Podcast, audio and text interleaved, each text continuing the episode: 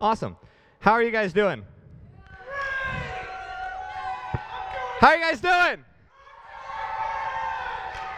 Man, I'm exhausted from the game that Jacob had me play. We played elbow tag, and the thing about being popular, uh, which I didn't know I was because I'm homeschooled, and new to the concept. Uh, the thing about being popular is you get tagged a lot or you get picked on a lot. So people just walk up and make me run, which is not fun in jeans. Uh, so thanks, Jacob. And then you and then you brought me up here to play a stage game. I was really worried that you, you were going to call me to run because I was like, no, thank you. Anyhow, um, guys, I called uh, I called tr- well Trevor Trevor Patnode called me the other day, and uh, I I love Trev. I love that you guys are cheering for him even though he's not here. That's how you know you've hit like awesomeness.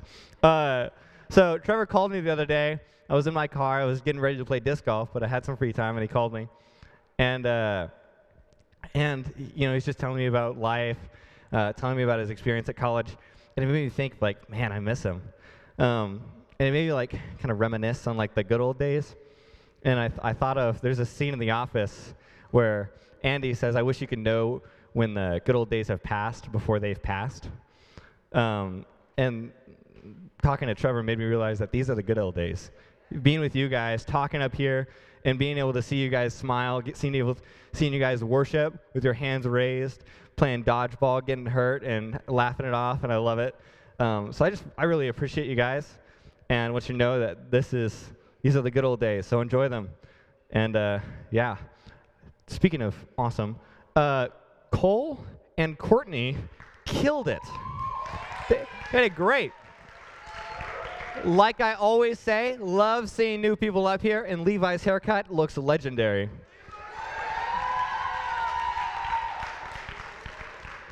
Anyway, I just had to get those things out of the way before I before I start. Um, we are starting a new series. We just ended the scoreboard series, and Sarah fixed the scoreboards. now it looks a little bit better. We had seven salvations. It's awesome. The, bap- the baptisms haven't been updated yet because we haven't actually baptized anyone. We're, we're doing that on November 20th, I believe. Um, so once that happens, we will change that number. And we have 23 disciples. That number is actually higher, but that's just who showed up. Uh, we have people who signed up and people who haven't signed up who showed up. So 23 disciples, that is awesome.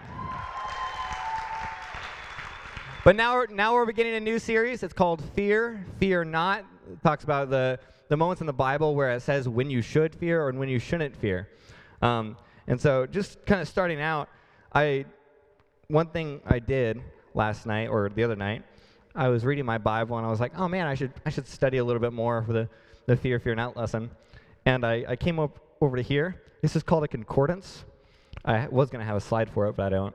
This is a concordance. That's a new word for me. I'm homeschooled. I don't know if it's a new word for you. Uh, but this is a concordance that has a word. So if you want to do the word on like fellowship, you can just come back here, and it has some of the many words, some of the many times that fellowship is mentioned in the Bible. Really good for like studying your Bible. And so I did that with fear. And I found a lot of contrast. I found a lot of found a lot of fears and I found a lot of do not fears. Um, so I'm just going to go over some of them and then I'm going to go over the fear aspect of it tonight. So it first starts out um, there's Proverbs 9:10. You guys have probably heard this. The fear of the Lord is the beginning of wisdom. All right, some people said it, so they're wise. Uh, and then there's a couple other times that it mentions in Proverbs the fear of the Lord is the beginning of wisdom, the fear of the Lord is the beginning of knowledge, and then the fear of the Lord is the hatred of evil. So you kind of got these things that the fear of the Lord is a good thing. But we also see that fear is a bad thing in contrast in, in some of the later chapters. Mark says, Do not fear, only believe. So we, we had fear, and now don't fear. And it says, there's, there's no fear in love, but perfect love casts out fear. For fear has to do with punishment, and whoever fears has not been perfected in love. So, if you do have fear, then you're not perfected in love. So it's like, but also the fear of the Lord is the beginning of wisdom. What's up with that? It says, again in Psalm 118:6, "The Lord is with me; I will not be afraid. What can mere mortals do to me?" So he's saying, don't be afraid because God is with you. So you have fear, don't fear. Why? What's the difference? Well, a couple, couple of months ago, I talked about love, and I talked about the different forms of love. I talked about how English is a mediocre language. And uh, I talked about how there's agape, which is like perfect love. And then there's like the kind of sentimental love, you have romantic love, you have all these kind of different types of love. And I would say there's, it's pretty similar in fear. But when we see the word fear in the Bible, and it says the fear of the Lord is the beginning of wisdom, the fear that we're talking about there is actually like the fear of reverence, like the fear of respect, of awe. That's the fear that you get when, like, when I was younger, my dad, okay, my dad is in construction. He has huge biceps, huge forearms. For my whole life, he's always been like, you know, shredded. Uh, and so when I was younger, it was even more so because like my, I look at my arms and I'm like, that's a noodle. Look at his arm, be like, that's the size of a two by four. All right, got it. Um, and so I'd look at his arms and I'd be, I'd be, I'd be in awe. I'd be like amazed at the fact that his arms are so big. And I wasn't scared of him. I wasn't fearful of him because I knew he loved me. But I also knew that he was really strong. And if he wanted to, that he would, he might hurt me. You know, I remember walking up, I was walking around Safeway, or one time I was stuck on a bridge with, uh, it was like a fair thing. And I was on this bridge with all these other people, this big scary guy. Basically the same muscles as my, as my dad, but I didn't know him. I didn't know if he loved me. So that, that fear of awe and respect and reverence was now a fear of, please don't kill me. Uh, so that's kind of the difference there. And so the fear that we have of God is a fear of reverence, a fear of respect, and a fear of awe where we're inspired by it. So the more we, but the more we know God, the more we know about His love, about how big His arms are, about how strong He is, how powerful He is, the more we realize how awesome He is. Guys, God is so awesome. God, God is the same God that Jesus, when he woke up, he rebuked the winds and the sea, and the storm just calmed down. Like, that's awesome. If you could just tell the storm to be quiet, that'd be awesome. We live in Washington. That would be a blessing. Um, he also uh, just walked on water, because that's a cool thing to do. That's awesome. That's super cool. That's inspiring. He rose from the dead. I don't know anyone that can do that except for Jesus. He provided Bibles. This Bible that we have, do not take it for granted. This is a blessing. We have been given to it, given it by God. God has kept it for us. This was written almost 2,000 years ago, and we have it today on our phones, easy access. There's some back there. You can just grab one if you want one. And like the ease of access that we have a Bible is awesome because God has done that. One of my favorite stories in the Bible of like how awesome God is is the story of Elijah and the prophets of Baal. This is, this is a cool story, guys. So, the, the story is like Elijah, he's a prophet in the Old Testament, and he's on this mountain, and he's just kind of standing up there and with some prophets of Baal, and he says, Build an altar. So, he, he built an altar, and the prophets of Baal build an altar. Baal is like a false god. And so, and so they build they both build an altar. And so Elijah says, All right, you do whatever you need to do to get your God to strike that altar and have it light fire. And so they do all sorts of things. Day and night, day and night, day and night. They just are dancing, they're doing all sorts of things, they're cutting themselves, trying, trying to scream at God and try to get him to light this fire. Nothing happens. And Elijah even says, Oh, come on, maybe maybe dance a little bit more, scream a bit louder. Does all this stuff. Nothing happens. And then it's his turn. And he, and he says, You know what? It's been dry for a long time. That's another story. It's been dry for a long time. What if, like, maybe it just happens to catch on fire? Who knows? Maybe someone, like, flicks a cigarette and it just got really lucky. Who knows, you know? So let's pour some water on it. And so they pour some water. And he's like, Do it again. Pour some more water on it. Do it again pour some more water on it. And so they keep pouring water on it to the point where there's this like moat around the altar. And then he's then he's like, God, if it's your will, if you want to show yourself in this moment, do it and strike this altar with fire. And not only does God strike the altar with fire, he, he burns up the stone. Guys, he burns stone. That's you don't do that, okay? Like that's insane power. And so the prophets are like, okay, okay, maybe he is the God.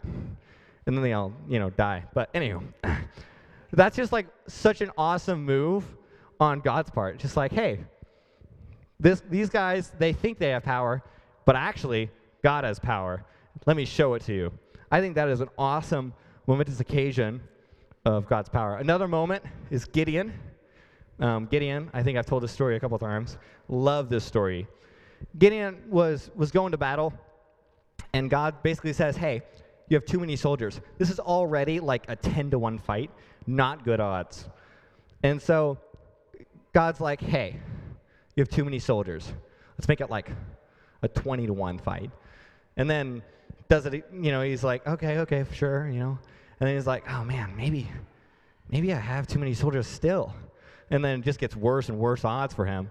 And then he ends up destroying the battle like, that's awesome. Like, that's an underdog story of underdog stories. Normally, when you see like an underdog story, you see a football team, and then like one guy gets really, really strong and goes from like bad to really cool, really cool and really awesome.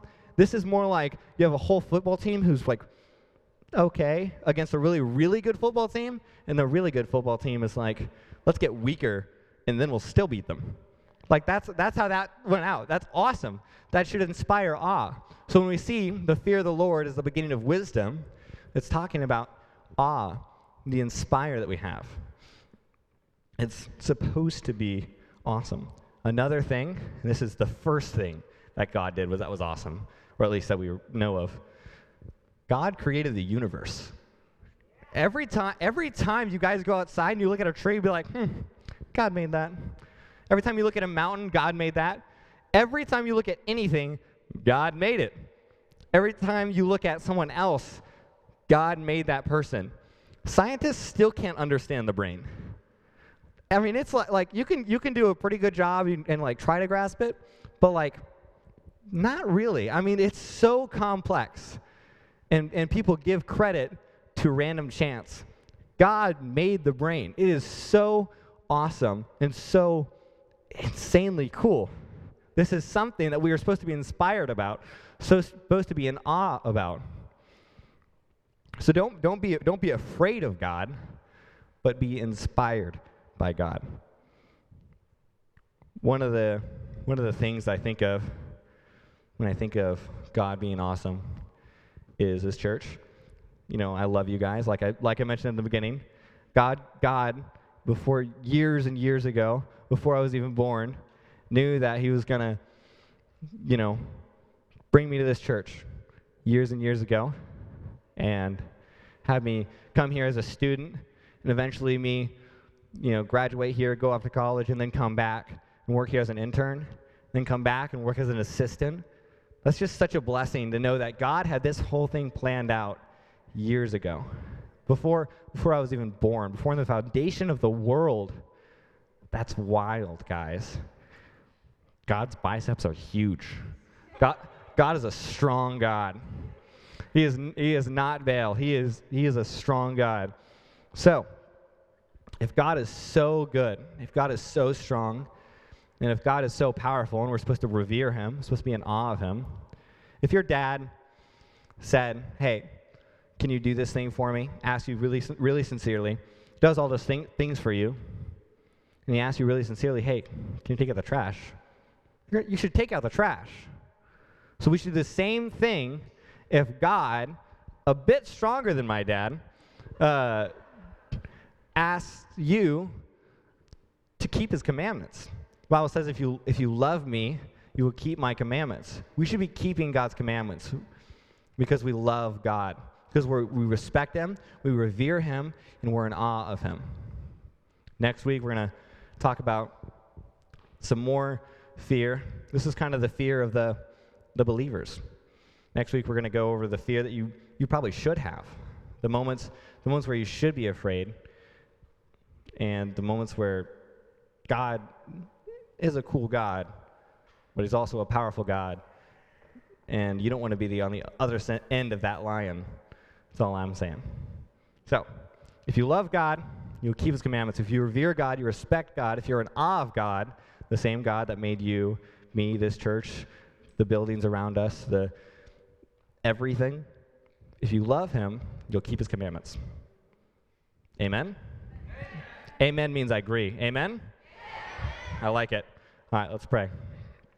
Dear Heavenly Father, Lord, we love you and we thank you. We are grateful for your word. We're grateful for the fact that you are awesome. We thank you that you're here for us in everything we do, and we're thankful for the things you've provided us. In Jesus' name, pray. Amen.